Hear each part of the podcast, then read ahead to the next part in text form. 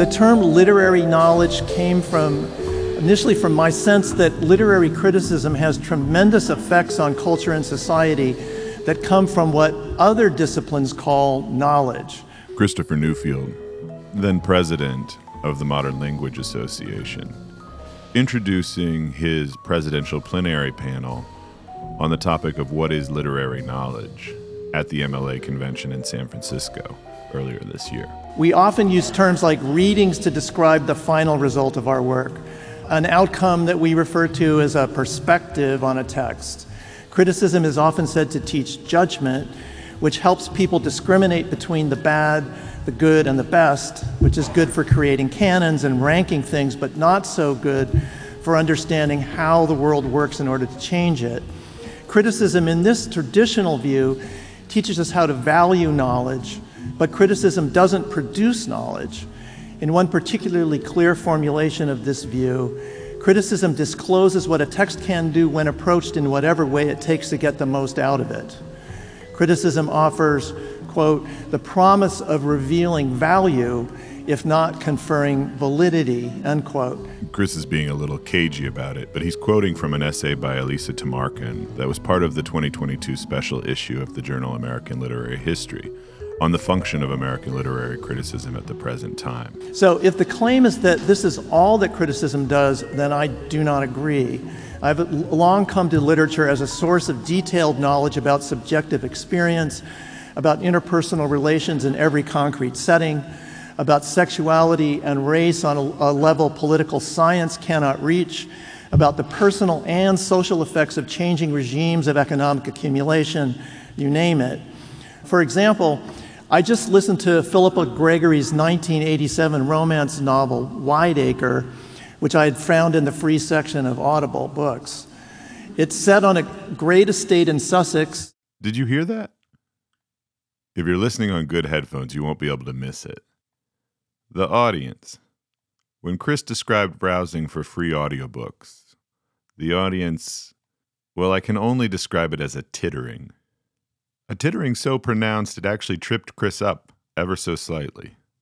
Here it is again. Which I had found in the free section of Audible Books. It's set on a great estate in Sussex. What is that? An audience of academics sitting in judgment of middle-brow media? Or is it sympathetic recognition? I get my fix of Audible, too. I had found in the free section of Audible Books. It's set on a great estate in Sussex in the south of England in the 1770s. I have previously read superb historians like Perry Anderson and Tom Nairn on the colonial power that English landowners wielded over their own population as they changed local communities forever by enclosing common land and selling agricultural products outside of local markets. But Wideacre offered my first real understanding of why they were okay about doing this to their own land and their own communities. And this explanation involved the gentry's equation of an attachment to the land with owning the land, which in turn cannot be separated from their attachment of eroticized kinship within their own lineage. Wideacre is a romance, but I feel that it gave me knowledge, and then I would realize that knowledge by writing criticism about this romance. I think in our disciplines here at the MLA, we are too humble about the interlinked subjective and objective knowledge that criticism brings into the world. I would like criticism to be very immodest intellectually and put itself in the position of developing the full spectrum and hybrid knowledges for the 2020s and 2030s that society both needs and, I believe, wants from us.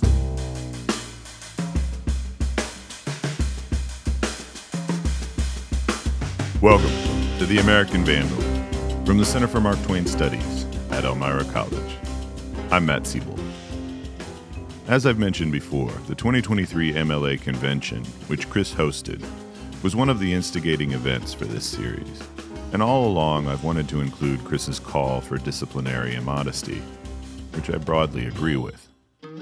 But I saved it until now, because in making this point, he cited an audiobook. I think it's important that Chris unselfconsciously acknowledges his medium of consumption, and also how the audience registers that acknowledgement. As we discussed last episode, we are already in an age of multimedia literary circulation.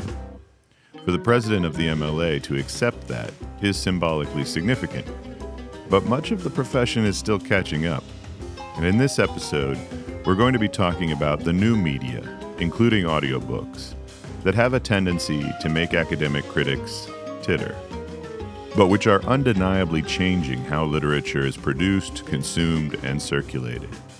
Which means these media are also forcing us to reconsider how we think about who a literary critic is, what they do, and how they do it. The Wideacre trilogy recordings that Chris listened to are Audible editions, which means they are exclusively available to Audible members. Audible, a subsidiary of Amazon, is the retailer for more than 60% of the audiobook sales in the US. Audiobooks still only comprise about 5% of the overall retail book market, but they are by far the fastest growing segment, and industry prognosticators expect audiobook sales will triple or even quadruple by the end of the 2020s. Following the Amazon model, Audible has positioned itself to skim this growth by using monopoly power to drive down prices and wages, as well as keep audiobook consumers in their ecosystem, which also offers a number of perks. Audible not only has a large archive of audiobooks and other audio genres available only to subscribers, but Audible editions often come with exclusive paratexts. In the case of Wideacre, Audible commissioned a new foreword recorded by the novel's author, Philippa Gregory. And for their in-house editions, Audible hires premier voice talent, often algorithmically identified using Audible listener data and ACX, the Audible Creation Exchange, a job board for narrators which the company manages. The high note of pleasure and pain disturbed my sleep, and I awoke, full of regret. The first volume of Wideacre is narrated by Emma Powell, a London-based voiceover artist who has worked for Disney, Nintendo, and the BBC, but since 2016 has spent vast quantities of time narrating audiobooks, as well as long-form essays for digital publications like The Guardian and Aeon, the latter an important para-academic publisher. Powell has narrated 232 books in the Audible catalog, the vast majority of them in the last 5 years, and a half-dozen Audible editions. On ACX, Powell advertises her rates as between $200 and $400 per finished hour. At these rates, she would have been paid between $5,000 and $10,000 for the 26-hour and 41-minute narration of Wideacre.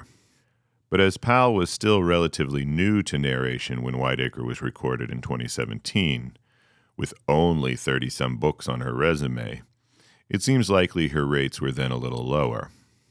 As Laura McGrath, Alexander Manchel, and J.D. Porter detail in The Work of the Audiobook, an essay published in Los Angeles Review of Books earlier this year, Powell belongs to a class of extremely talented, hardworking, and critically engaged laborers, whose work is largely invisible and sometimes unremunerated. I spoke with McGrath on the day the essay was published. She's an assistant professor of English at Temple University, as well as the founding editor of the Post 45 Data Collective, and, with Dan Sinekin, co-editor of the Culture Industries section at Public Books. She's very much an expert on criticism in the wild, that is, how literary studies training gets applied in professions beyond academia and book reviewing. Thinking about audiobooks as a kind of criticism. And one of the things you describe in that piece is the way in which the very best narrators and indeed studios that employ and identify narrators are basically doing scholarship. They're doing historical scholarship. They're doing genre scholarship. They're looking into things like accents and sort of cultural awareness and all of this intellectual labor that goes into preparing before they even turn the mics on and do the narration. You know, in media studies, it's long been a tradition to think about adaptation from one medium to another as an act of interpretation. But I think that this is often overlooked when it comes to audiobooks specifically, that there is some sort of critical valence that goes into narration. And so I was hoping you would start by talking a little bit about that, how it shapes the way you might think about criticism when you recognize that there is this largely invisible community of critics and scholars who are audiobook narrators. Yeah, there's a lot to say about that. One of the things that I thought really hard about was what a medium-specific audiobook criticism might look like. Audiobook narrators operate in this really interesting space where they're doing such labor-intensive work that they are not getting compensated for. And so much of that work looks like literary criticism. In order to give a reading of a book, we use that phrase all the time. This is my reading of a poem. This is my reading of a novel. This is my reading of an essay, which has a lot to do with the way that we perform criticism, but also has a lot to do with the labor of criticism. And when we focus or think about audiobook narrators at all, which is very rarely, it tends to be purely in the space of the performance. And of course, there is a long tradition in performance studies of thinking about performance as a work of criticism. But as we think about what the audiobook narrator is doing, that feels like it needs to be really central. But the audiobook narrator isn't really considered much at all. If they are, they're treated according to the sort of stereotypes that we have of actors. These stereotypes that are not fair, but the sort of dumb actor, air quotes, stereotype, where the narrator is just a vessel for the real work, which is the work that the author has done. But in actuality, when you are a consumer who's listening to an audiobook, there is no author other than the narrator. The narrator is performing the role of the author in as much as they're also giving a reading of the text. And so they're always working in this dual space. And so to think about a medium-specific audiobook criticism would mean that we have to both pay attention to the text and pay attention to the performance as a work of criticism in and of itself. To pay attention to just the text seems to be literary criticism, or to pay attention to just the performance seems like performance studies. And so there has to be, I think, some fusion of both of those in the way that we approach audiobooks. And that's not something that I have seen happening yet. In the audiobook criticism space, I wouldn't even really call it criticism. I'd call it like reviews, right? This narrator was really good, or this narrator was really annoying, and not doing the sort of critical work to engage with the narrator as a fellow critic. And so that's something I think would be really important if we're going to take audiobooks seriously as a form, and as a form that's growing and continuing to reshape the market. So I think a good start to thinking about audiobooks as a form is to do the sort of material and sociological work to understand how they're made and how they're produced, which is largely invisible labor. Maybe as we are all becoming amateur podcasters, we're all getting a sense of how taxing this work can be. You certainly are, although you're not an amateur, you're a real podcaster. I'm an amateur podcaster. That's a good place to start, right? Just by acknowledging how much labor is involved in this process to begin with. But it's interesting to think about what an audiobook criticism would look like. For the LARB social media, I was having conversations with their social media director about promoting the piece. And we had this idea of finding clips from Thank You for Listening, which was the novel that's at the center of the piece. And so I worked on trying to track down clips of the sections that we quoted, or just like nice, clippable, quippy clips that would illustrate some of the points we were talking about. And it was so hard. It was so hard to take a book that I had listened to and then try to quote it, basically. And that's the work that we do all the time, right? We do a close reading, we look at a passage, but you can't quite do that in the same way. Or at least for me, for someone who's used to reading visually, I wasn't able to make that transition very easily. And it took me hours and hours to track down a handful of clips. And so it really forced me to reflect on the sort of labor that would be necessary for doing criticism that way. And perhaps why we don't see much audiobook criticism because of the sorts of challenges that consuming or that reading primarily via audiobook requires of us. Yeah. Part of what makes it interesting and relevant to this series is that you do a very good job in the essay of highlighting the extent to which even really intense and thoughtful consumers of audiobooks have an image of what the narrator is that is very distorted. And as you just described to some extent, an actor, somebody who is just giving a performance, right, who shows up in the studio with the book in hand and starts reading, right? I think that is the typical way of imagining the narrator. And it draws a direct line to how we imagine critics and how we imagine scholars and how we imagine professors, that the labor product, whether that is the essay or the hour in the classroom or the certain number of words or even the book, that's the thing that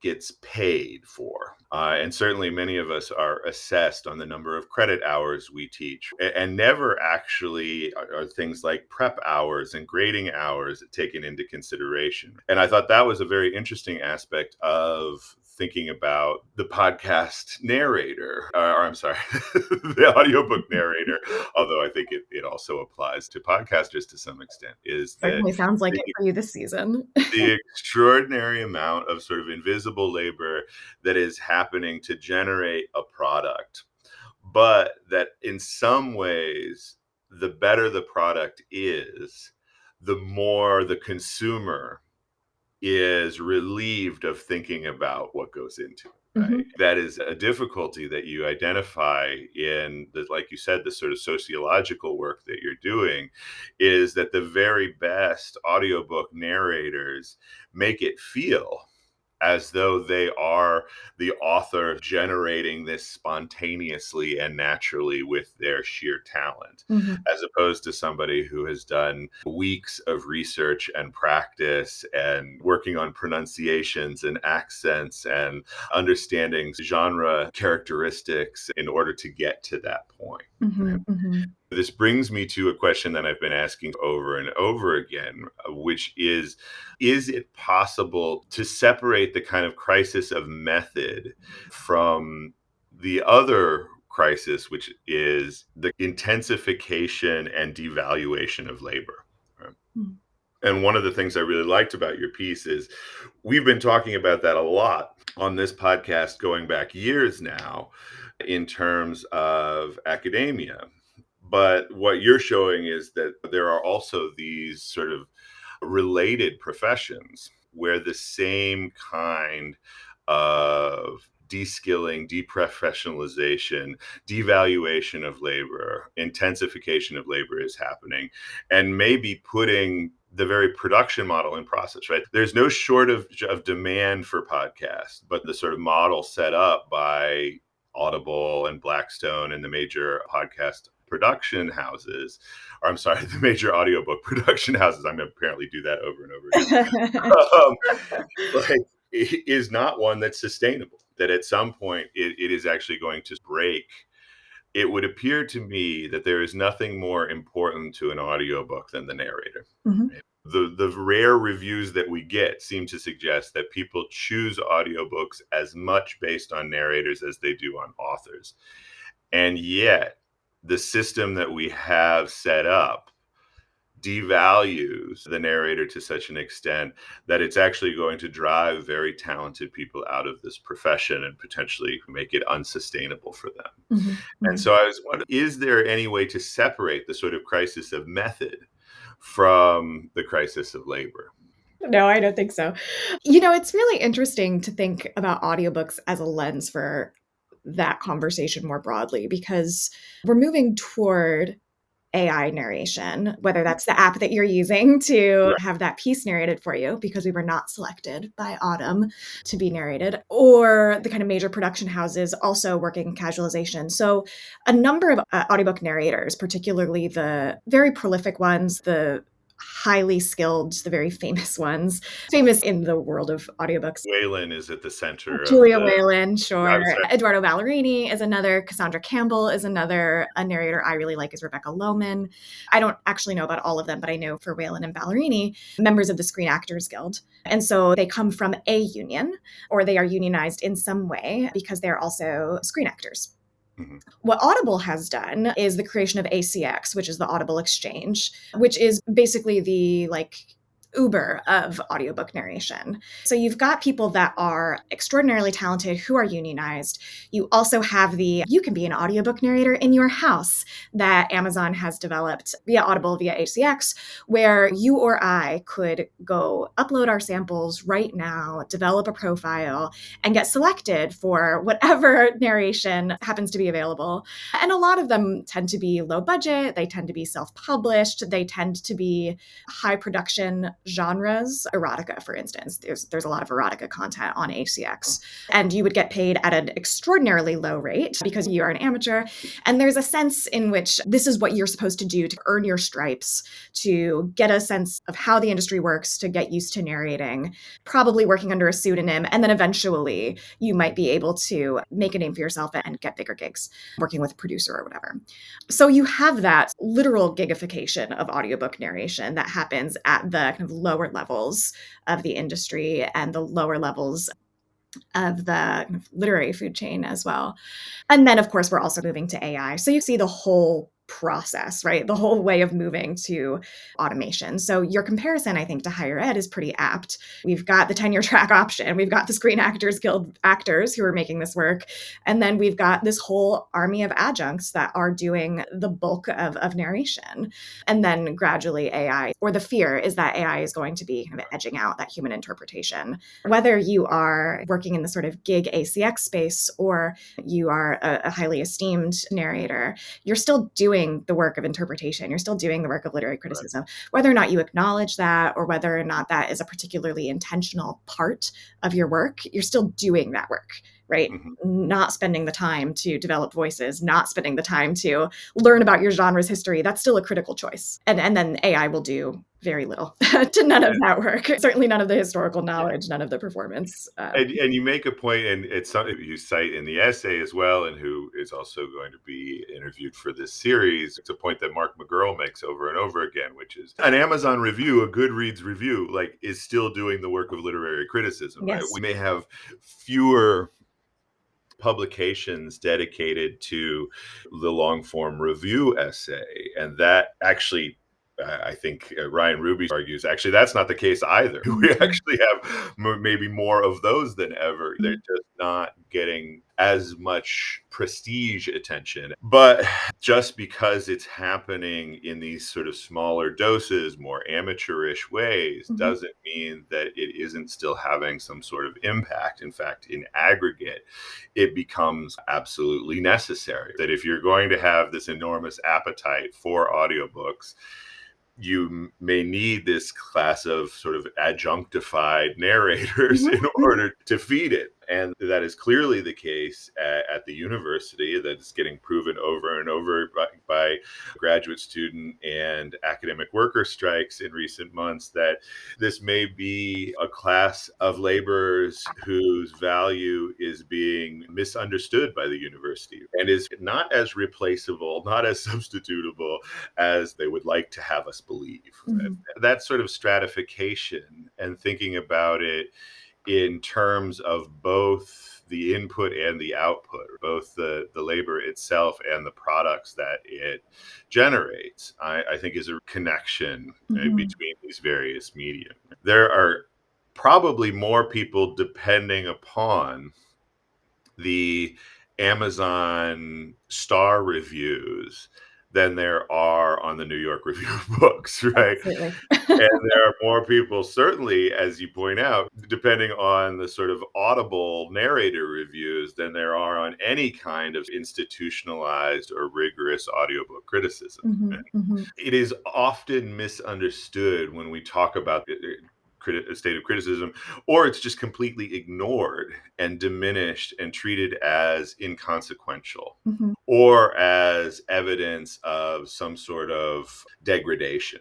And I think that's really important. I think not only the sort of vernacular literary criticism that we see in spaces like Goodreads or on Amazon reviews, which are forms of literary criticism, as McGurl said.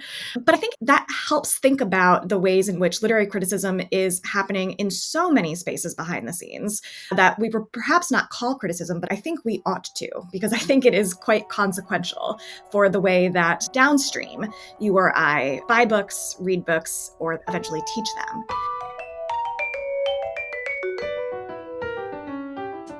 Laura will be returning next episode to talk about two more places where literary criticism is happening, somewhat on the down low, but with major consequences for what we buy, read, and teach. We'll be going inside the literary agency and the literary awards system. But now we're going to turn to Mark McGurl, the Albert Girard Professor of Literature at Stanford. McGurl has already twice upturned the discipline by looking deeply at systems of publishing and reception that nobody else in literary studies was really paying attention to. First, with his history, structural, and formal analysis of creative writing degrees, the program era. And then, the book which Laura and I mentioned, a sweeping investigation of how Amazon has changed literary production, circulation, and reception, titled Everything and Less, the Novel in the Age of Amazon. You may remember John Guillory referring to it a few episodes ago as the apotheosis of a genre criticism tradition, which began almost 100 years ago. We'll touch on this in the interview that follows, but Mark was more interested, as was I, in talking about his current work in progress on another mechanism of reception, the sheer scale of which makes it hard to comprehend, but perilous to overlook, as I think once again most of us have. Here's Mark, cutting to the chase. The question always being, what exactly do you mean by criticism? Right? Yeah, so let's get into that to start with, because I think this is the backdrop to this conversation. There are many people who think there is a very specific definition for criticism, and others who believe it's a vague and open term. And so I'll start there. When you think of what criticism means, what are you thinking of?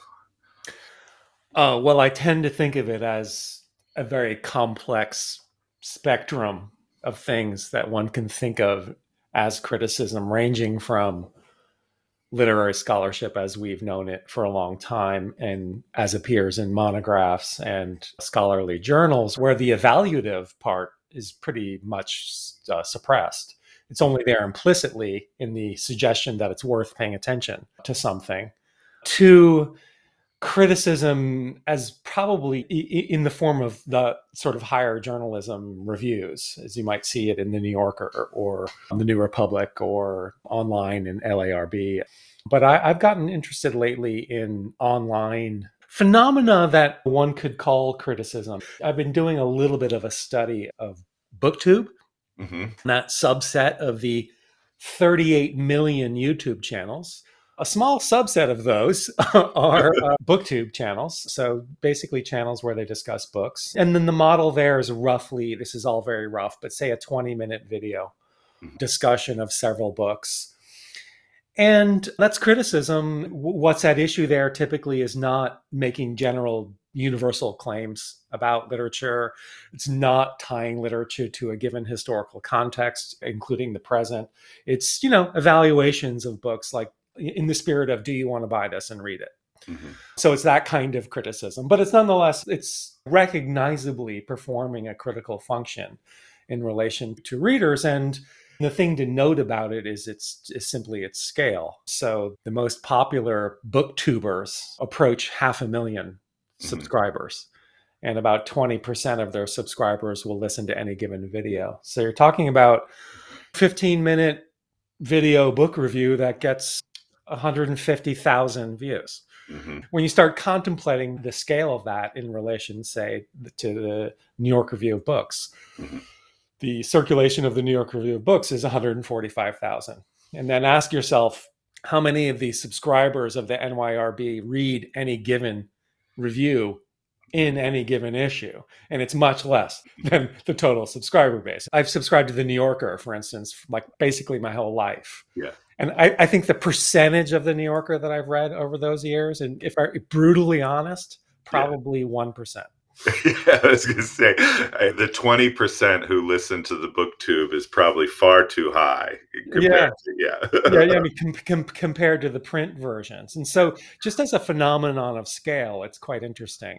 Substantively, do I find it illuminating? Not always. Sometimes. On the margins, there are some booktubers who are really smart, and they have an interesting sort of angle on contemporary publishing. That's another thing to be said, is that the vast majority of booktubers are talking about contemporary releases, new releases. And they know a lot about what they know about. But on the other hand, it inevitably and overwhelmingly takes the form of, did I like this book or not? And would you like it or not? And then, of course, notoriously, the most extreme version of this would be BookTok. So that subset of TikTok channels that focus on books. And that's the one that people have heard about because the publishing industry is really into book talk, because that takes the form typically of a 25-second or 30-second or maybe up to a minute video, which will have a slogan on the screen, books I would sell my soul to read for the first time again. Mm-hmm. And then we see the covers and then it's over. Yeah. So if you could imagine a 30-second spot commercial for books, that's what those book talk videos are. Hard to call that criticism, frankly. That's advertising. But of course, there's a continuity between all forms of book reviewing, at least outside of academia. But although even there, in academia, there's a market for the books that we teach. Something starts appearing on syllabi. That's a nice long tail situation for that publisher. Right. The farther you go along the spectrum, and certainly when you get into the video form of literary criticism, if we can still call it that, you're getting closer and closer to the purchase decision. It's really becoming, it's a market function. To what extent is the antecedent here forms of print criticism, and to what extent is the antecedent previous forms of maybe televisual book talk, right? Yeah. Whether on like PBS stations or talk shows. I think that the author interview and the critical discussion of books has almost completely abandoned cable and network television. But it certainly was, it thrived in the mid-century US. And people like Norman Mailer and Gore Vidal and James Baldwin became public figures as much through their television appearances as through their writing. But even as recently as Jon Stewart's The Daily Show, there was still a segment that was basically a kind of discussion of a new release. Often for 1 minute.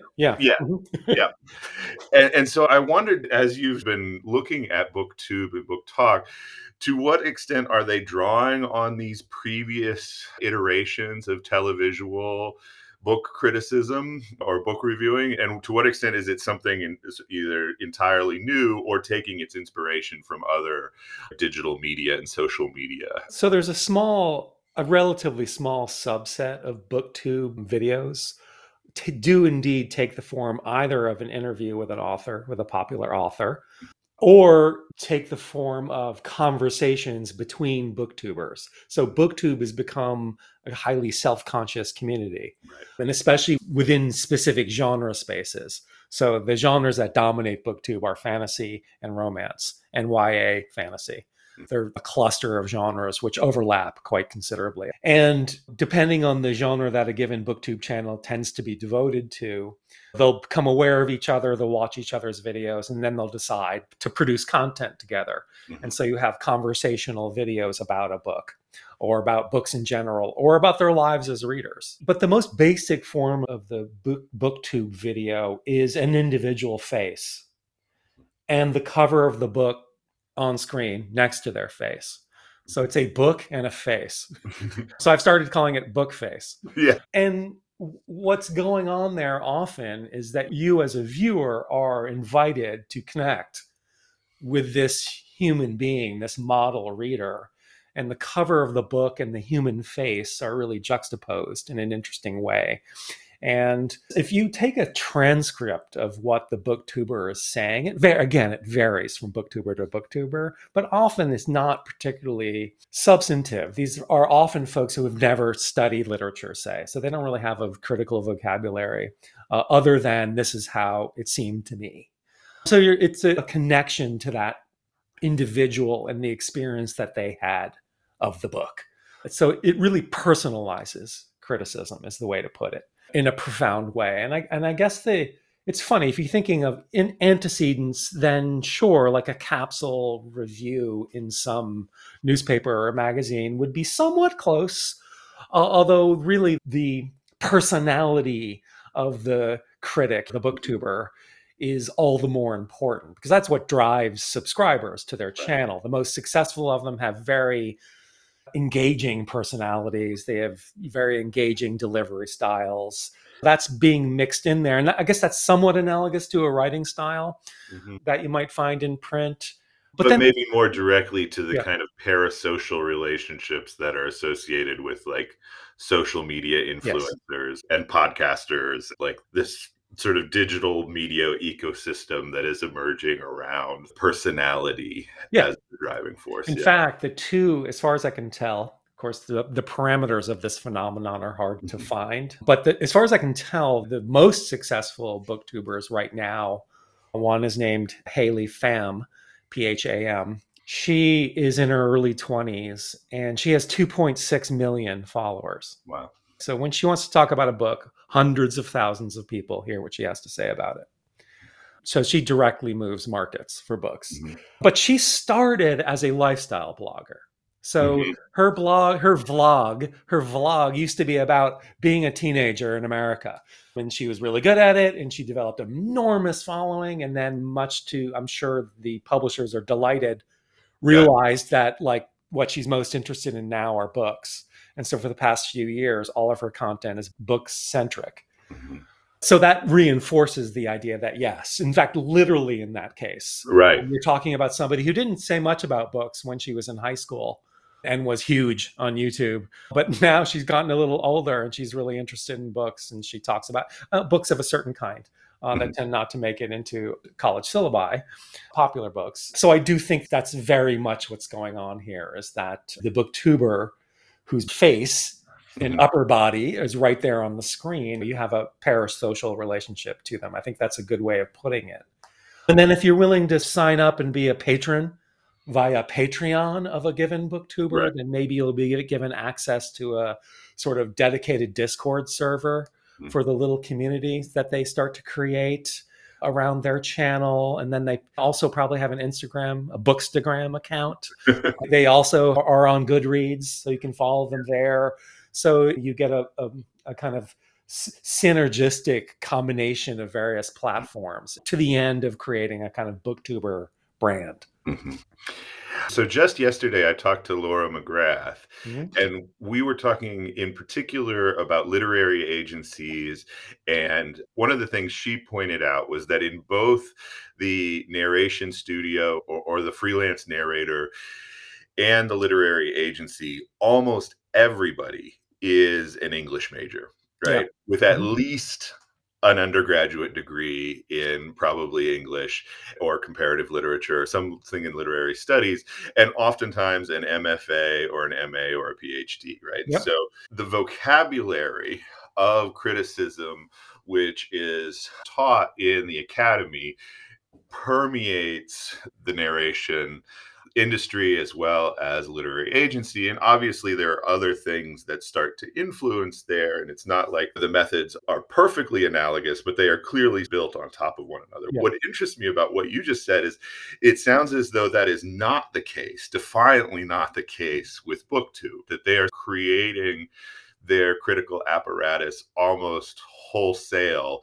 independently of the academy or the sort of existing infrastructures of criticism. Is that right? And then if that's so, like, what is idiosyncratic about it? How does it depart from what we might more generally understand as criticism? Sure. Yeah. Again, we're talking about hundreds, if not thousands of channels here. And so inevitably on the margins, certain booktubers have differentiated themselves by having academic training. And they tend to have very small channels, but ones that I very much like to watch because I'll learn something. But it's true that if I were to make, just based on observation, a huge generalization about booktubers in general, I would say that they are almost to a person college educated. So that already distinguishes them from the population at large, but not English majors. And you'll become aware that somebody is an IT person, or they are a dental hygienist in one case. This is the folks who don't have enough followers to make a living from it. It's not really a space for English majors per se, and you really don't hear much of the sort of apparatus of narrative theory and all the sort of critical terminologies that you tend to hear in a classroom. If you're me and if you're in a bad mood, you regret that and you're just like, God, please take an English class. Mm-hmm. But it's true that there's an emerging kind of, I don't know, lexicon. Mm-hmm. And remember, they all watch each other. So you get things that are easy to decode. These are not highly technical terms. The key ones are acronyms. TBR is huge, to be read, the TBR pile. DNF, did not finish, is key, a key term. You know, there are certain writers who are auto-buy writers, which means that you don't even bother to read reviews. You buy the next book. What we would call characterization, they call it character work. Oh, this novelist does good character work. They do have POV, so POV is always an important distinction. Certain books are slow burn books. Certain readers are mood readers. Mm-hmm. Readers go into reading slumps, and then you need advice about how to get out of a reading slump. I might watch for that alone. So it's just like the lingo. There's nothing, you know, hard to decode about it. But what you don't get is a lot of sophisticated formal discussion of literary works. And in fact, one thing you never see, and it's very telling, is text on the screen. Hmm. So again, on the margins, they might read a sentence from the book. But what you're never getting is what I do, like when I'm PowerPointing in lecture, when I'm teaching. Of course, I've got the passage that I'm talking about on the screen, and then I might highlight certain parts of it. But basically, the text has disappeared. What you mostly get is the face and the book cover, and then generalizations about the book. So this is a complete escape from new criticism and from close reading in some ways. Pretty much, yeah. Yeah. We're in the realm of a certain kind of reader response and very broad generalizations about the form of the book, if they're there at all. Mm-hmm. This was first person, I connected with the first person narrator. Or this was a third person narrative and I had trouble identifying. So that leads to, I think, a very natural question coming out of your last book, which is to what extent is your interest in BookTube a kind of extension of your interest in the emergence of genre and genre criticism and genre wars potentially. And is part of what's replacing form in the sort of BookTube and BookTok genre and a kind of loose set of formal distinctions associated therewith. Yeah, that sounds right. That sounds right. I mean, there's a great sort of indulgence and love for certain genre patterns, although there too, they can become self-conscious about something seeming too familiar. And then their term for that is tropey. This is a tropey fantasy novel. In a sense, all fantasy novels post-Tolkien are tropey to some degree. The quest, you know, whatever, just could list the plot points that you're likely to encounter. But I guess in some cases it can go too far and then it gets noticed and discussed. But yeah, it's funny. The question of genre usually is answered. It structures the very existence of the channels. A given booktuber, it'll become quite obvious what kind of books they like to talk about. And as I said, the fantasy, romance, and YA fantasy are the dominant ones. But if you look hard enough, you do find there are channels devoted to crime fiction. There are channels devoted to horror fiction, or primarily to horror fiction. And there are channels devoted to literary fiction. They are there. Again, they top out, as far as I can tell, at about like 40 or 50,000 subscribers. But there they are, talking pretty interestingly about pension or whatever. So you do find that if that's what you're looking for. That's a certain mode. So yeah, like the spirit with which I look at these things. First of all, it's always just a crude spirit of discovery, because I'm always like, oh God, who knew A, that this existed? Maybe I heard that it existed. And then you dive in and you're like, and then you just start contemplating the scale of this world. And it's quite extraordinary how vibrant this world is, even if it does not, for the most part, in any way respond to what I like and what I respond to in literary criticism and literary scholarship. It's just largely not there. Again, there are exceptions, but it's just largely not there. But it is interesting to contemplate it as a kind of inevitably in the situation that our discipline is in. It's the other of academic literary criticism in so many ways. Most of them that are disappointing to me because I happen to love what we do.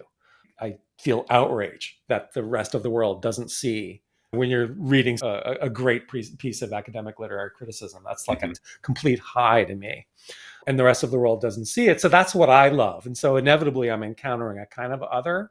And I'm always maybe slightly irritated, but slightly fascinated. And then also happy to think that people are getting so much from books and are using books in this way, that there's certainly worse evils in the world than this. So I don't get too upset by it. I find it interesting. And it's an interesting way of contemplating what's going on our side of it. Yeah. And you see this whole other world of books. It pushes back against a narrative that we often face, that books and reading are obsolescent. Oh, yeah. That sometimes when you look at the specific spaces of, say, university presses or legacy book reviews, you know, you can fall into believing that might be true, but there's this other culture that is richly literary, even if not in exactly the same terms we would prefer. Yeah. And that reading is still happening. And it's happening, I think, one of the things that really distinguishes maybe BookTube and BookTok, it's happening amongst young people. Yes. Yes. So if you could, again, you don't want to make too many strong generalizations, but yes, BookTube skews young, BookTok skews even younger. So this is where the youth are. And it's true. What was going on in my Amazon book, Literature in the Age of Amazon, was a way of contemplating literature outside of the context of the academy. That's what that book's all about. What is literature as sponsored by that corporation? And it's not what we do with books. And here too, yes, although in a slightly different way, because I'm interested in people actually actively discussing and consuming these books and the evidence that one can find of that online. But there too, it's all but completely independent of the academy. I contemplate it half with horror and half with fascination and appreciation. And neither in the case of Amazon nor in the case of BookTube have I managed to completely resolve my deep ambivalence about these phenomena. And so my only option has been to just let that ambivalence play without trying to adopt a falsely populist, like rah, rah, rah, this is so great on the one hand, or just a purely snobby, these people are ruining literature on the other. Neither of those options seems particularly viable to me. And so I just rapidly alternate between the two positions. Dialectically. Right? Yeah, I know. It's called the dialectic. Yeah, one of the things I wanted to ask about, as you mentioned in your Amazon book, in Everything and Less, there is this real interest in the corporate architecture and even a kind of corporate mythology or mystification that is part of the Amazon model and that is interwoven with the literary and the fictive and the influence that clearly fiction has had on Jeff Bezos, among others. I wondered to what extent that corporate world is governing BookTube, and how to think about whether emergent or initiative, this infrastructure is intertwined with mass market publishing, but also maybe with Google. Like, what is this sort of corporate world doing with BookTok? Is it making BookTok happen? Is it colonizing BookTok? Are these things synthetic in some way or symbiotic in some way? I would say in the case, let's start with BookTok, because that's overwhelmingly more important to the publishing industry than BookTube. So I was just watching a BookTok video that has 16 million views. Wow. And it's the one that takes the form of, it just says, "These books blew me away." And then you see the covers in sequence, and that's it. 16 million. So they're way into that. And I don't think that they generated that content in any particular way. I really do think that this is organic. However, they are doing everything they can to harness it. And I haven't seen one yet, but apparently many Barnes and Nobles and physical bookstores have a BookTok table at the front of the store. Yeah. Because a little temporary mini canon emerges on BookTok. Mm-hmm. These are the books that BookTokers are book talking about. And then you walk in there and there they are. And half of them are by this author, Colleen Hoover, who mm-hmm. most of us haven't heard of, but who is just phenomenal. All our students have. Yeah. Yeah, certainly. Phenomenally popular among young women readers. So that's happening on that sense. But in the world of BookTube, where you merely have 100,000 people watching any given video, merely. There, if a BookTuber becomes big enough, the publisher will start sending them advanced reader copies, hoping for a mention, because that's easy.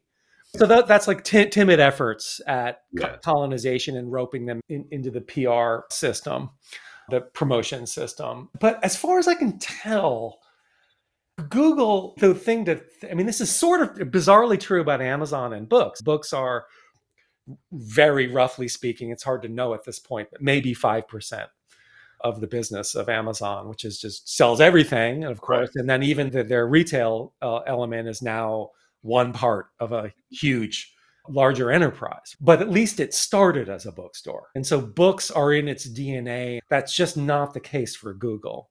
And if there's a certain...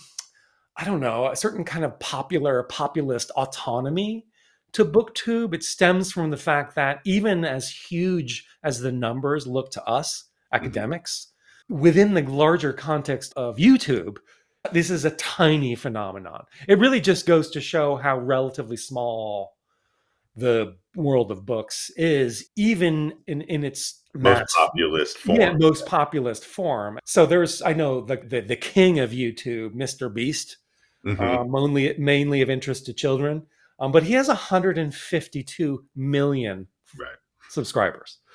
He makes tens of millions of dollars in payout from YouTube every year.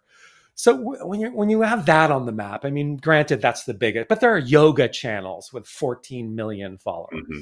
So the funny thing about looking at BookTube is that in the context of YouTube, it's like nothing. Mm-hmm. It's not worth it to Google or Alphabet, the overarching corporation, to care that much about this. It's just small potatoes. The funny thing is that it's huge within the book industry, that it's a significant scale within the world of books. And then compared to, think of the print run of a academic literary studies monograph, or the readership even of something like Critical Inquiry. Compared to that, it's huge. And so you have these sort of great, this kind of like disorienting questions of scale that come to the fore when you start thinking about something like BookTube. I would presume even when you start to talk about the hottest authors in literary fiction, I mentioned to you that I was teaching Garth Greenwell recently and was talking to my students about the sort of phenomena of his first novel.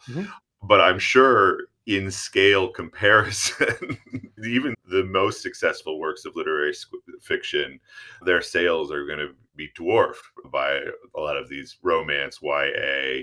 Yes. And if that is what's being talked about on BookTube and BookTok, there is going to be this disproportion. Oh, yeah. No, absolutely. Yeah. And there's a way, if you think from the perspective of a BookTuber who wants more subscribers, like maybe you want to monetize it. Yeah. And you need to get, plausibly, you need to get above a couple 100,000 subscribers, maybe closer to 300,000 subscribers to start making something of a living from it. The books that you choose to feature on your channel are going to matter dramatically because people are going to be searching YouTube for something on the book that they're interested in or the author that they're interested in. And so your choice of objects to discuss on your channel matters dramatically. If nobody's ever heard of the book, then that's not going to draw viewers to your channel. That's why the literary fiction BookTube channels are relatively niche. Although, again, think of this question of scale here.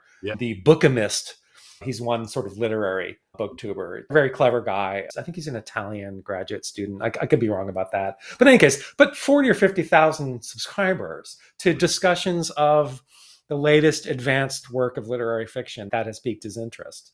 That's pretty significant. That's a significant presence for literary fiction in that world. But the real attention and then payout goes to people who are talking about Colleen Hoover or Brandon Sanderson, a big favorite on BookTube. Hugely famous, popular fantasy writers that, in my experience, a lot of my colleagues have never heard of. Yeah, exactly. Let's go in that direction first. I want to come back to the question of the financialization of the self that is taking place on BookTube and BookTok and this sort of gig economy element. But to what extent have you been tempted to operationalize your research into BookTok in the classroom or BookTube in the classroom, recognizing that many of your students, probably their association with reading and literature and the sort of the passion that they might bring to that is fueled maybe by BookTube and BookTok, but also by fantasy and YA and a set of thriving genres for young people that may be unrecognizable, like you said, to most of your colleagues. Yeah. Have you thought about trying to find a way to fuse that with your desire to teach them, as we talked about earlier, the kind of traditions of literary criticism that you find enthralling, that excite you when you read an academic monograph? Yeah, no, I mean, that's a great idea. I haven't done that in a thoroughgoing way, although I would like to think through what it would mean to more robustly bring it into the classroom. As of now, I just tend to blow their minds by having heard of it. Yeah. You know what I mean? They're just amazed that I've heard of Taylor Jenkins Reid and Emily Henry and Colleen Hoover and Brandon Sanderson and all of these writers that sort of are present to mind to them, but which they've learned, it's very traditional in some ways, they've learned that that's not what they're up to in the literature classroom, and they sort of naturally segregate it. And so they're always pleasantly disoriented when a professor has any idea of that world, that some of them. But it's complicated because I think that even the popular literary world is so fragmented that in any given literature class, sure, they'll be the ones that are like, oh my God, you've heard of Colleen Hoover, professor? But then there are others in the classroom who also haven't heard of, you know what I mean? Because that's just not their thing.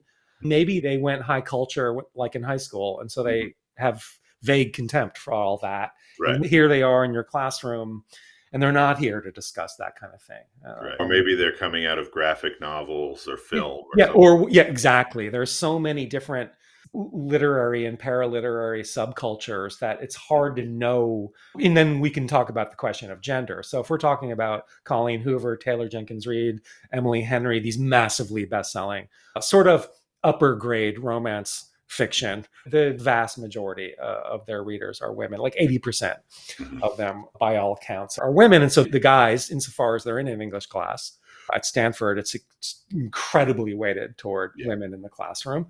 But insofar as they're there, they have no idea. Most of them have no idea who these writers are. And so you're dealing with a certain kind of, again, each fragment, if you look closely enough, it might be huge because it has global access. So a lot of people around the world are watching these BookTube channels. Some of the BookTubers themselves are not located in the United States, although they're all speaking in English. But to try to operationalize it in the classroom would be interesting, because there would be enough students in that classroom who themselves would have to be taught what this is. And so I've had the simpler thought, like, wow, you know, rather than my next book, it's not going to be a book. It's just going to be a series of videos. Yeah. I'm going to write lectures and, you know, record them and release them. And that's my next book. I think it's my way maybe to go. My own BookTube channel. As somebody who has by and large 12 followers, moved his sort of long form projects from thinking about them in terms of books and to thinking about them in terms of podcasts, you're going to get plenty of sympathy from me there. Yeah, no, it is something to contemplate. Different, to use the crude term, delivery systems for what we do. It's definitely worth contemplating. And I definitely find myself contemplating it. Because of COVID, I had to make a certain amount of video content for my classes. It just got me, oh yeah, you could just keep doing this. Yeah, the technical learning curve, daunting at first. Yeah, and you're like, wait, this, you can do this. You know, and again, if you spend enough time on YouTube, you discover that there are some fairly high-minded channels out there. They're not what I would call BookTube channels, but they're, you know, people who have like, hey, I have a computer. I have a subscription to one of those services that'll give you images to use as background while you're talking. Yep. And so you have fully independent documentary filmmakers. There's one I love called the Fall of Civilizations podcast. It's amazing. And it has 1.5 million followers. He just takes you through the history of a given civilization and then how it fell. But like the pathos of the fall is awesome. And he's got a great delivery. And, you know, it's like, wow, a lot more of us could do similar things.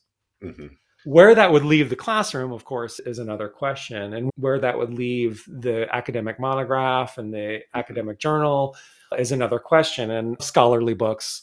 I value those things very much. Right? Yeah, so, even if I don't choose to create them, I depend upon them.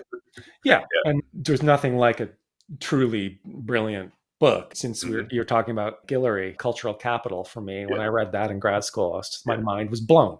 Yeah. And it guided certain aspects, at least, of my thinking ever since. And so there's no replacement for that.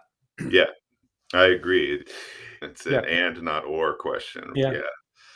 I wanted to come back to something that struck me earlier as we were talking, is just how clearly YouTube follows the kind of financialization of the self, neoliberal rationality, gigification that has been documented by people like Wendy Brown and Melinda Cooper and others. And maybe this is one of the ways to push back against it, right? Is this a kind of model for capturing a kind of readerly and writerly labor and devaluing it? Right? Yeah. I think that's certainly something to contemplate. I've noticed, just because I've been observing this for several months now, actually, that there'll be a BookTuber and they'll have managed to amass 20,000 subscribers, and they get ambitious. And the way you get more subscribers is you have to upload more frequently than you might want to. Really a good idea to have a video uploaded every week, maybe a couple times a week, if you can manage it. And what you notice, if you're paying attention, is you're seeing people who get more and more exhausted as the weeks go by. Because remember, what they're doing is reporting on their reading. And so they've got to read a book as preparation. And then they've got to have something to say about the book, often very little. But nonetheless, they need to have recorded some kind of authentic relation to that book. And it's self-evidently really exhausting. And it's like going to graduate school. Many of them end up talking about like feeling under pressure to produce more content. And I didn't really read this one. I listened to it on audiobook. And so you start to see that labor starts to become self-evident. And then this one guy I follow, he had to take a mental health break. He's hugely successful. He's like almost 500,000 subscribers to his channel. But like it was just literally driving him mad trying to keep up with his sense of how often he had to deliver content. And then I think the perfect instance of what you're talking about, and this is a quite marginal phenomenon, but it is so telling. There's this genre of BookTube video. A BookTuber will set up a live feed. It's not something they recorded and edited. In this case, they'll set up a live feed, and it's called a productivity sprint.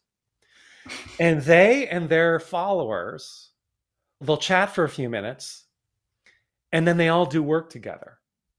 So the person on the screen is not saying anything. They're sitting at their laptop or their computer, typing away, or they're reading, and they're doing work, which is kind of extraordinary.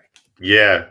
As you say, the stuff they're reading and recommending is presumably mostly associated with leisure. Yes. Right? These are books that people consume because they're enjoyable, but it has been converted into work by the phenomena of BookTube itself. Yeah. And there's a whole genre of If you look at the still images associated with BookTube, like again and again, you're either seeing a face and behind them, like you are right now, behind them is their library. So there's always many books. And then there's this really favorite shot that so many of them do. They're carrying a huge stack of books and it's almost going to topple out of their arms. It's so many books. And then there's a genre of video. It's called the book haul. The book haul is you acquired a bunch of books. And you can see why this would be a popular from their standpoint. You haven't read, you don't claim to have read them yet, but you go through them. It's like an unboxing. You go through them one by one, and you talk about how much you're looking forward to reading them. But just the manyness, the overload. And then there are videos out there on like how to read more. Here are my techniques. This is why I'm able to read 120 books a year. It's because I do XYZ. I train myself that if I have 15 minutes, you actually can do a little bit of read. Don't tell yourself that you can't use that 15 minutes to read, especially if you've got your book on an electronic device. There it is. Do it. Use the 15 minutes. And if you get into the habit of doing that, you'll, you know what I mean? So like little practical tips where the end is read more. Only occasionally do they pause and say, wait, why? If this is for fun, why this sense of obligation to respond to the muchness of contemporary literary production? And it makes sense from the BookTubers perspective, because of course that's how they're going to have content to produce. And that's why they, over time, and as they get more and more popular, they become abnormal readers. And the whole premise is that they're a model reader, but they can't really sustain it because the conditions of their reading are changing because it's becoming professionalized in that way. And so they are or feel obliged to read much more than a normal leisure time reader would feel. And then they give advice to others about how they can read more. First of all, I love like the performative bibliophilia. I feel like that might be something that we, especially in the age of Zoom, can share with the absolutely. The bookshelves in the back, in the backdrop. And not all of them do it, of course, but that's the form of the BookTubers. It's somebody sitting in front of their bookshelves. And then as a matter of course, you're looking at the books on their bookshelves, and then because they choose which ones are going to be know which ones. I know which ones are up there. And in their case, if it's a fantasy centric channel, it's like their favorite series will be, and they'll have beautifully matched editions of whatever series they like behind their head. And that cues you as a viewer to what their sensibility is.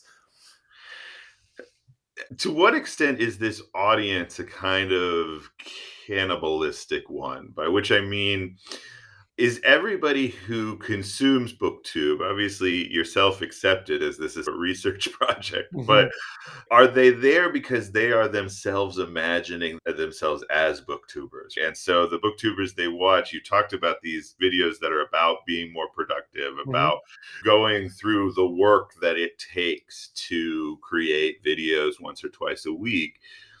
Is that because they know their audience is, by and large, other BookTubers and aspiring BookTubers? Or who is watching these things in large numbers? A really good question. There are so many channels out there, some of them with 100 followers, 100 subscribers, that you can start to think, oh, wow, yeah, there is like a perfectly circular economy here of either BookTubers or would-be BookTubers. And that's true to some degree, but at least for the popular ones, the scale is too large to really imagine that's what's going on. What is maybe going on though, and this is the interesting thing, what I ask myself is, to what degree does watching these channels stand in for reading the books? You know what I mean? So you're having a mediated experience of a given book. There's no way most of us, even us academics, couldn't read as many books as these BookTubers are reading in order to generate content. And no doubt some of them inspire people to purchase the book and to read it. I think that's certainly the main idea. You should read this too. But you have to believe, given just the amount of BookTube content that's out there, that these are 20, 25, 30-minute videos. you start thinking like, oh, wow, to a certain degree, that itself takes a certain amount of time that might otherwise be used reading. And of course, this is all speculative. I have no way of getting any real knowledge of this. But to a certain degree, if there's enough BookTube content, by definition, it starts to compete with actually reading, which would be highly ironic. Mm-hmm. But that does seem to be sort of part of our sort of gigified and attention-starved mm-hmm. economy. I was just thinking when you described watching the 30-minute video instead of reading the book itself, I was thinking of my own trajectory as a sports fan, where I used to watch several NBA and MLB games a week. I now watch probably a dozen a year, but I still listen to podcasts on my way to and from work, right? Substituting the actual primary source, the game, with commentary on games that I haven't seen. No, absolutely. And that's part of a massive societal function, like large scale reflexivity and just the function of commentary on everything everywhere. That's Twitter too. If I'm really busy, I get a bank shot of the news through the people that I'll tune into on Twitter to get their impressions of the news, not the news itself. So I think that there are many versions of this out there. And to some degree, that's probably happening within this space too, that sure, certain people are being motivated to go out and get a book and read it. There's plenty of evidence for that. On the other hand, you couldn't possibly read every book that a popular booktuber is reading. And so this rings true. I used to work at the New York Review of Books just out of college. I've always thought a lot about that publication. And if you're familiar with it, a lot of the reviews in the New York Review of Books stand in for reading the book. Yeah, absolutely. That's sort of their form. That's why it can be actually so wonderful to read it, because it really does inform you what the gist of the book is. Yeah. And one form of New York Review really recounts the argument of the book for 7/8 of the review. And then and then the reviewer comes in the final eighth and opines a bit or adds their side of things. And so something similar surely is going on online as well, a kind of mediated stand-in for the actual experience. But we shouldn't think, I guess my point is that we shouldn't think that's entirely new or that it's lowly. And NYRB is an amazing publication doing incredible work in terms of joining academia to a slightly larger audience. To sort of make a similar point, I can think about like American Literary History, which is one of the premier journals in my field, right?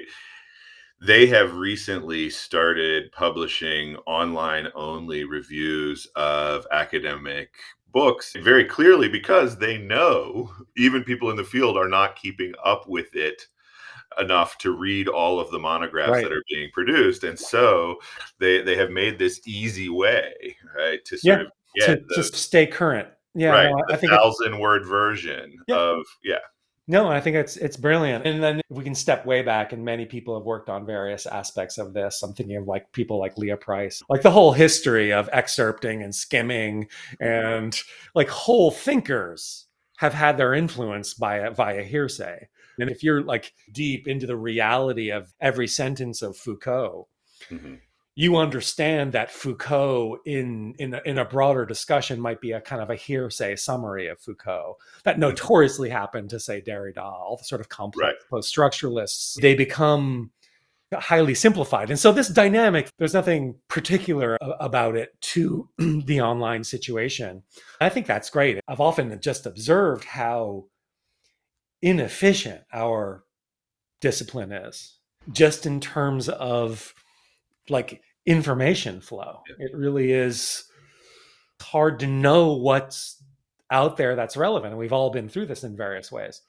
That's true for a research project. So you have to figure out what something is called even to try to begin to search it. But even more so in terms of like current production, like what criticism is coming out from whom. And I think that what ALH is doing is fantastic. Marginally, no doubt, moving the needle. So more people are aware of stuff that's out there.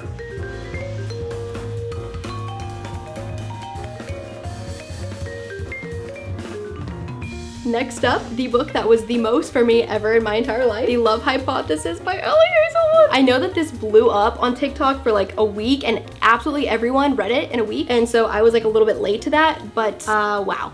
This is Haley Pham, the booktuber Mark mentioned, one of the biggest on the platform.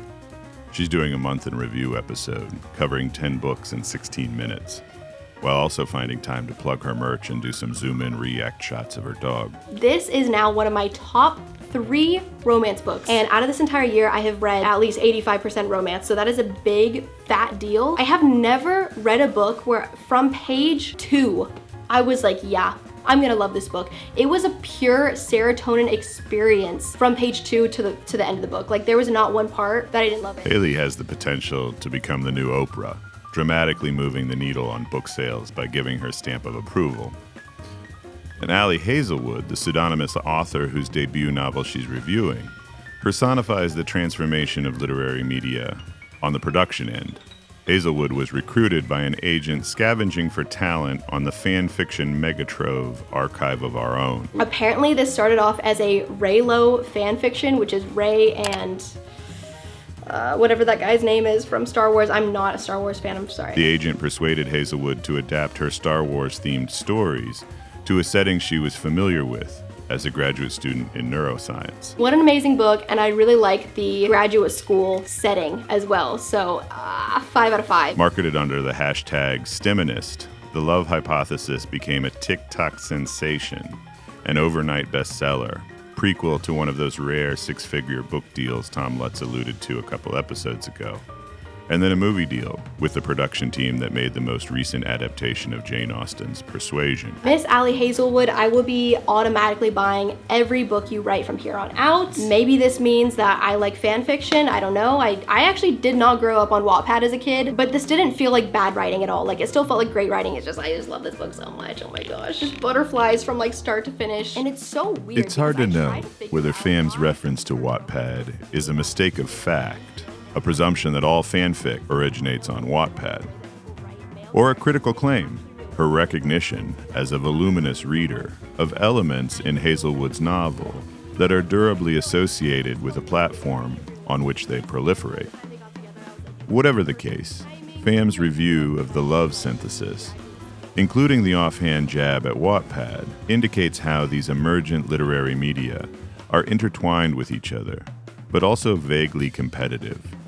Influencers are rarely able to reproduce their clout from one platform to the next, despite the evident cross-pollination. So I expect many of you are asking, what the hell is Wattpad? To answer that question, I turn to Sarah Brulette, professor of English at Carleton University. Like McGurl, she has repeatedly drawn our attention to institutions like UNESCO and systems like mobile-only reading applications that influence what is and what is not available for people to read. Our discussion of EdTech's failure to synthesize platform and content, I think, very directly segues into what I wanted to talk to you about, Wattpad. This is one of the really telling things about your essay on Wattpad, is how strong the synthesis of platform and content is within that system in ways that our surveillance are still very frightening, but are also clearly working, at least insofar as they are encouraging readers to engage with authors and authors to produce and for the platform to flourish. And so I guess I have to start by having you explain, because I assume for much of our audience, this will not be obvious. What is Wattpad and how does it work? Okay, Wattpad is a private company that is an online platform for reading and writing, basically. And the way that it works is they invite authors to upload freely content. Most of it is serialized, and they encourage people to post weekly. And the benefit to authors is that they get a lot of feedback on their work from readers or users of the platform. Users of the platform can also access most of the content for free, and it has millions and millions of users. And there are a variety of paid programs, so authors can make a little bit of money using the site, but from what I can gather, it's not very much, and users can pay a little bit to have an enhanced experience, or there's certain content that's only available if you pay. But they make most of their money from advertising that they host on the platform, and they also line authors up and line up successful content with like deals to be transformed into other kinds of media. That's something they want to do increasingly. So they feed content to Netflix, and they also have a publishing division of their own now, but they also make deals with major publishing houses, mediating on behalf of their authors and taking a cut of that. And then they have their own publishing wing, Wattpad Books, where they're putting out actually quite a lot of titles, very carefully selected. They also have a whole bunch of proprietary software in different areas that they're developing. And they have a program where they mentor writers. So they select talent based on user data, and then they give them more concrete advice, and they can work with editors and develop projects. And they have talked all along basically about automating the production of books, like with sufficient information, sufficient data, could they basically produce an entire title via machine? So they were talking about doing this long before OpenAI and the chatbots. I got sidetracked by one of the things you said there that I don't think was in your piece, which is that they are actually acting as literary agents for writers and then taking a cut as an agent would. Yeah, they help negotiate deals for the writers with Simon & Schuster or Netflix. Mm-hmm. Yeah, so in effect, although some of the writers also have agents, so they're mm-hmm. like another agent. Right. And so they also don't disclose any information about how these deals work or whatever. So I found it very difficult. And I've written to a lot of authors just directly just to see if there's anyone who would want to share information with me, but they can't. They seem like they sign non-disclosure agreements. And a very walled garden, it sounds like. That. Yeah. And then other authors I know personally who've uploaded to Wattpad for free, they don't really have any information about this and either, because they haven't been selected for any paid programs, and it just seems like it's very hard to find out, and the terms are often changing also. So you said millions of active users. So I was talking to Mark McGurl and about particularly BookTube and BookTok, and one of the questions I asked him was to what extent is this a kind of circular economy where the booktubers are all watching each other, responding to each other, all of the tropes of the BookTube and the BookTok are circling through a community of users who are both creators and audience, oftentimes more or less simultaneously. To what extent is that true of Wattpad? Like, of those millions of users, how many of them are writing and producing for the platform, or are the vast majority of them just browsers, readers? But as you said, in the context of this platform, also then editors, respondents creating in real time reception. To be honest, I don't think I know the answer to that question in terms of like specific numbers. I can only guess. My guess is that most of the users are just readers. And I first learned about Wattpad from my students. Like, when we would talk about how they got into reading, they all said, oh, Wattpad, and I'd never heard of it. So I ended up looking it up.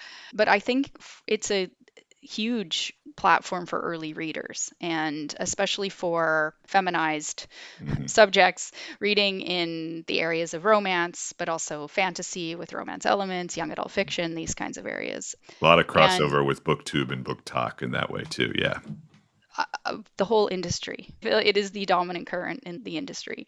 And that's part of what interests me about Wattpad. But yeah, I think most users are browsing, reading, and then doing, as you say, forms of fan engagement that are useful to the platform. Of course, every form of fan engagement is useful, just a click where you stayed longer on one passage than another, you highlighted something. All of these things are information that they use, but it does have a pretty active fandom. So there is a lot of fan generation, not necessarily of their own writing, but of things like videos for BookTok and tweets and Instagram posts and whatever the new social media things are. What do we call those? But yeah, that's right. Skeets. Yeah, that's terrible.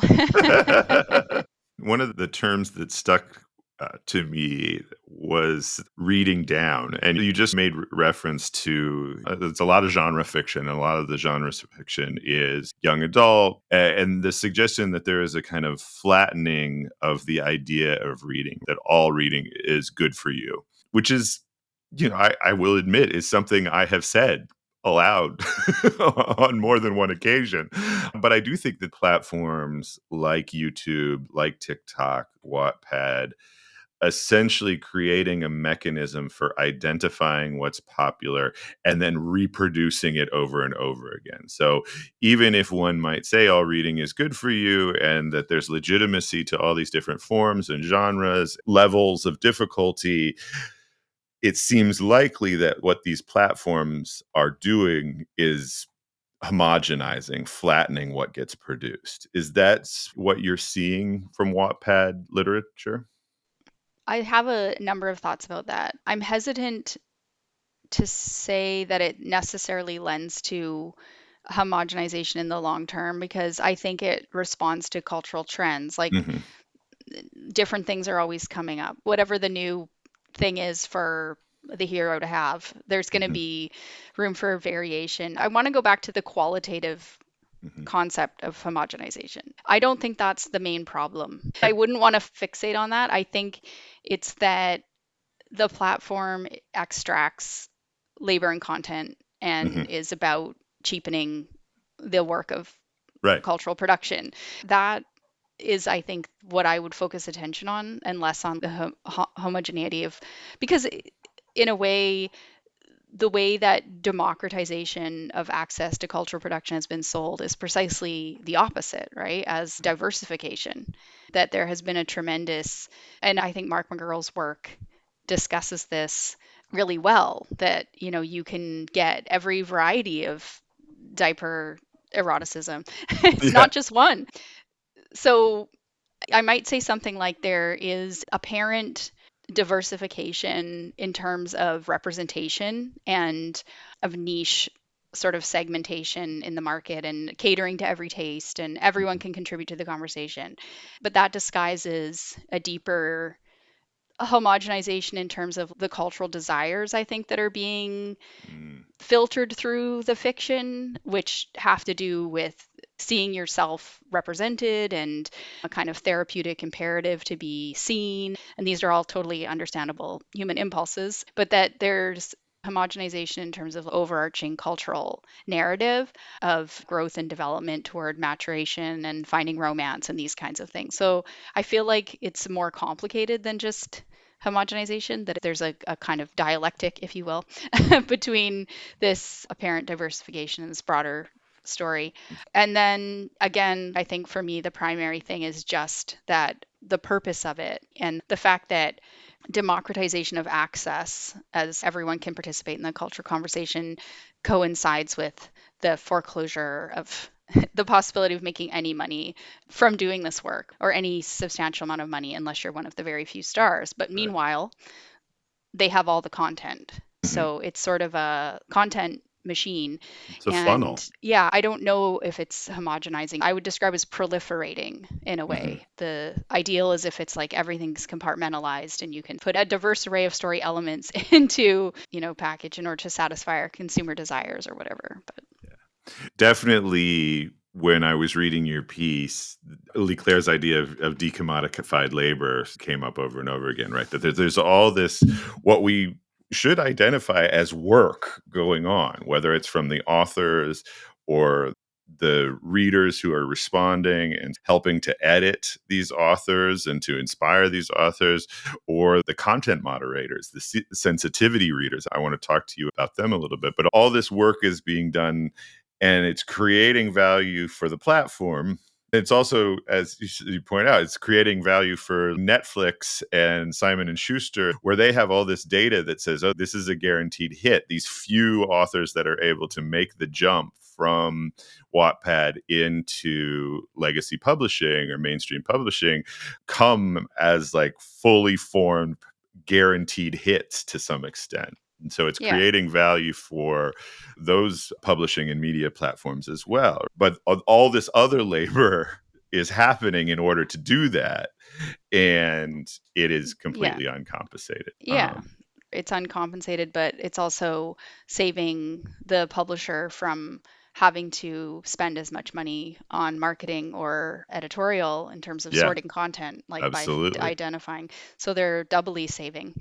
And I think part of what's interesting about the way decommodification of work happens in the publishing industry, and Wattpad is a really good example of this, is just all of the rhetorics around it, all of the kind of ways in which it's explained and justified, as even like many of the authors who have written for Wattpad have said in panel discussions and stuff like that, that it's primarily a hobby. It's a platform for hobbyists. It's not about making money. I don't do this because I want to get rich. All these kinds of things. Self-actualization, self-care. You point out in the piece, right, that these rhetorics are developing out of the Oprah Book Club. This work is benefiting me in ways that are not monetary, and therefore I do not need to be compensated. And that it's also care for others. So it's like self-care, but it's also care work. And you're doing it because you care about your fans and they need you and they benefit from what you provide, which is this experience of having their lives validated. So there's this whole cycle of justification that's at so many levels. The decommodification becomes moral or ethical, right? The ugliness of the market then becomes an excuse not to be compensated for one's labor. So I did definitely want to ask about the practices of criticism on the platform. I think the two questions, and we can take these in any order or together, depending on how you want to think about it. But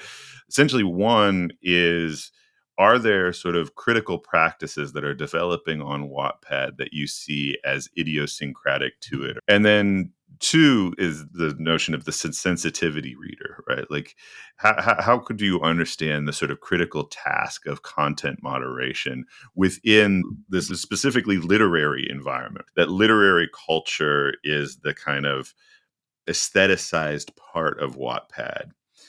And yet it sounds as though they are doing the kind of content moderation that happens on social media, though maybe on slightly different terms. And so those people are essentially critics of a type. Do they shape a way of thinking about criticism that is specific to Wattpad, or that is capturing something about our contemporary moment in critical practice?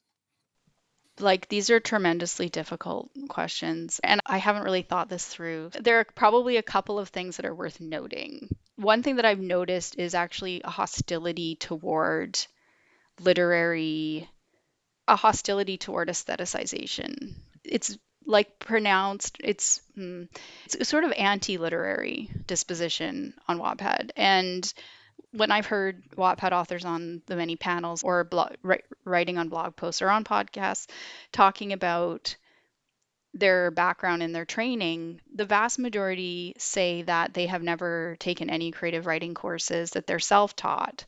They don't read literature, if they read at all. They say they learn from television, that it's like more serial drama that they're inspired by. That's what they're trying to write, is a written version of this serial drama.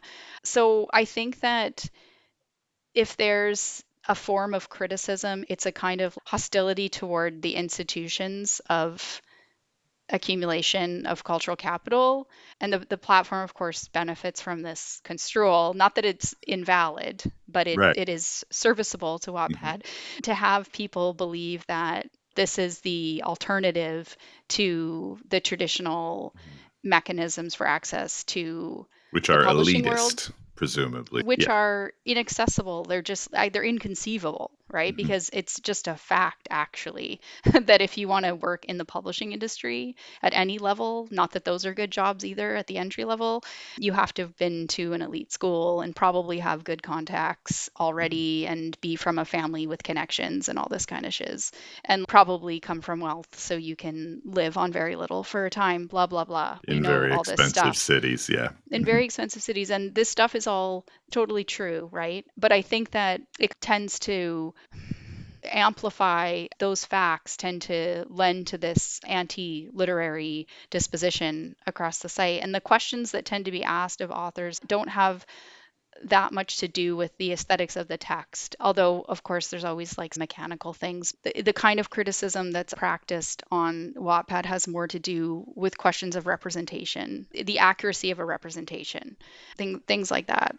It's, I don't know, it's very, how to put this? No, I'm not, I was going to say something about how much of the work of writing for the site and stuff like that has to do with production of the text and like with basically paratexts, like choosing a cover, choosing a title, like how do you describe your main characters, like these doing these social media promotion, that kind of stuff. But I had another thought before I started talking about the anti-literary disposition. Oh yeah, it was going to be something about own voices. I feel like that is a big broader conversation that's been going on in the publishing industry for a number of years now. And if there's a form of Wattpad criticism, it's very tapped into that. So that's basically about the underrepresentation of non-white authors in the publishing industry and an interest in rectifying that and providing platforms for authors who are not white to write stories. And not just, you know, not white, but also all kinds of other identities that are not of the majority. I think a lot of the conversation is about that, basically, and about representation matters. Yeah, quite a bit of agreement, I think, across the Wattpad world that it's a good thing, that it's problematic for a white writer to write non-white characters without at least consulting some other readers, other experts who might affiliate more clearly with the community, that kind of stuff. And so I feel like there's some kind of cultural conversations that Wattpad is also tapping into, and that literary criticism that goes on the site is pitched in that way or situated within those conversations.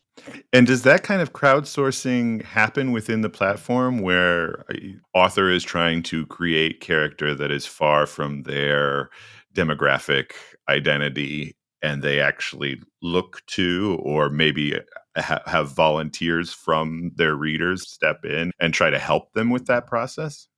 Yeah, I think that's something that writers use the site for. I think they ask open questions about, does this ring true for people? Or I want to get this right, that kind of thing.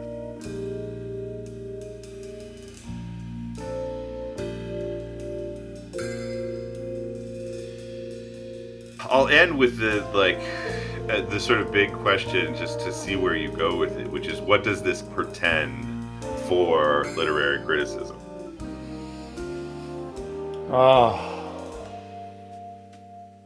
What does what pretend for literary criticism? Well, I was hoping that you would fill in that blank, but I think, whether it's just the sort of moment that we're in, or the specificity of this sort of emergent form of criticism that's taking place online on the tubes and feeds. It's hard to say. On the one hand, it can all seem like a flattening of the field. And it's a field upon which we don't necessarily compete very well. It can look like that. No doubt.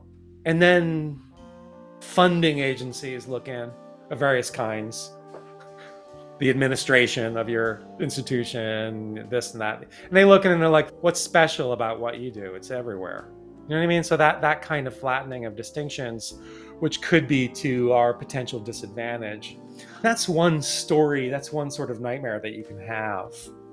But there's also the possibility that this doesn't mean that much, actually, to what we do, that what we do is separate enough that the real pressing questions for us really are on campus. It's like, how many students do we have? How many enrollments do we have? How many majors we have? All of these things that justify hiring us in given institutions and then giving us the opportunity to spend at least some of our time doing research. And does BookTube actually maybe have the potential to help that, right? If this is a kind of generation, the viewers are by and large teenagers, early adults, people who are in college or going to college, who are developing positive associations with literature in the very broadest sense. Yeah, isn't it pretty to think so? Yeah, that's possible. And in any case, it doesn't seem something to me intrinsically horrible. Who knows whether it'll, in fact, we hoped, say, that the massive success of Harry Potter would create, would have after effects, knock-on effects in reestablishing reading. How wrong we were. And then it didn't really happen because, I don't know, what happened in a lot of cases is Harry Potter, that was the only series that was worth reading. And then after Harry Potter, nothing. Now it's video games. Video games forever. But there's such, it's hard to see any harm in it. It's hard for me to see how the popularity of books online, however relative that popularity is, compared to what we do, it's pretty huge. How that blows back to our disadvantage, I don't know. I don't see it. I don't see it unless some state legislator or university administrator says, hey, what you do is just out there in general. And so we don't really need you as a specialist anymore. Your skills have been casualized to the extent that they are free. Yeah, but... And that might be an argument that wins. It's grossly untrue to the reality of the situation. Like the distance between what a booktuber is doing and what CNI is doing is almost infinite. Yeah.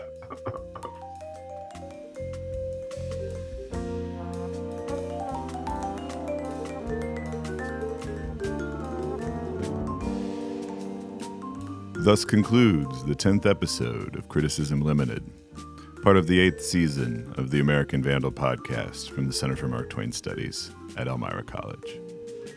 For more about this episode, please visit marktwainstudies.com/parabooks or subscribe to my Substack newsletter. I'm Matt Seybold. Thanks for listening.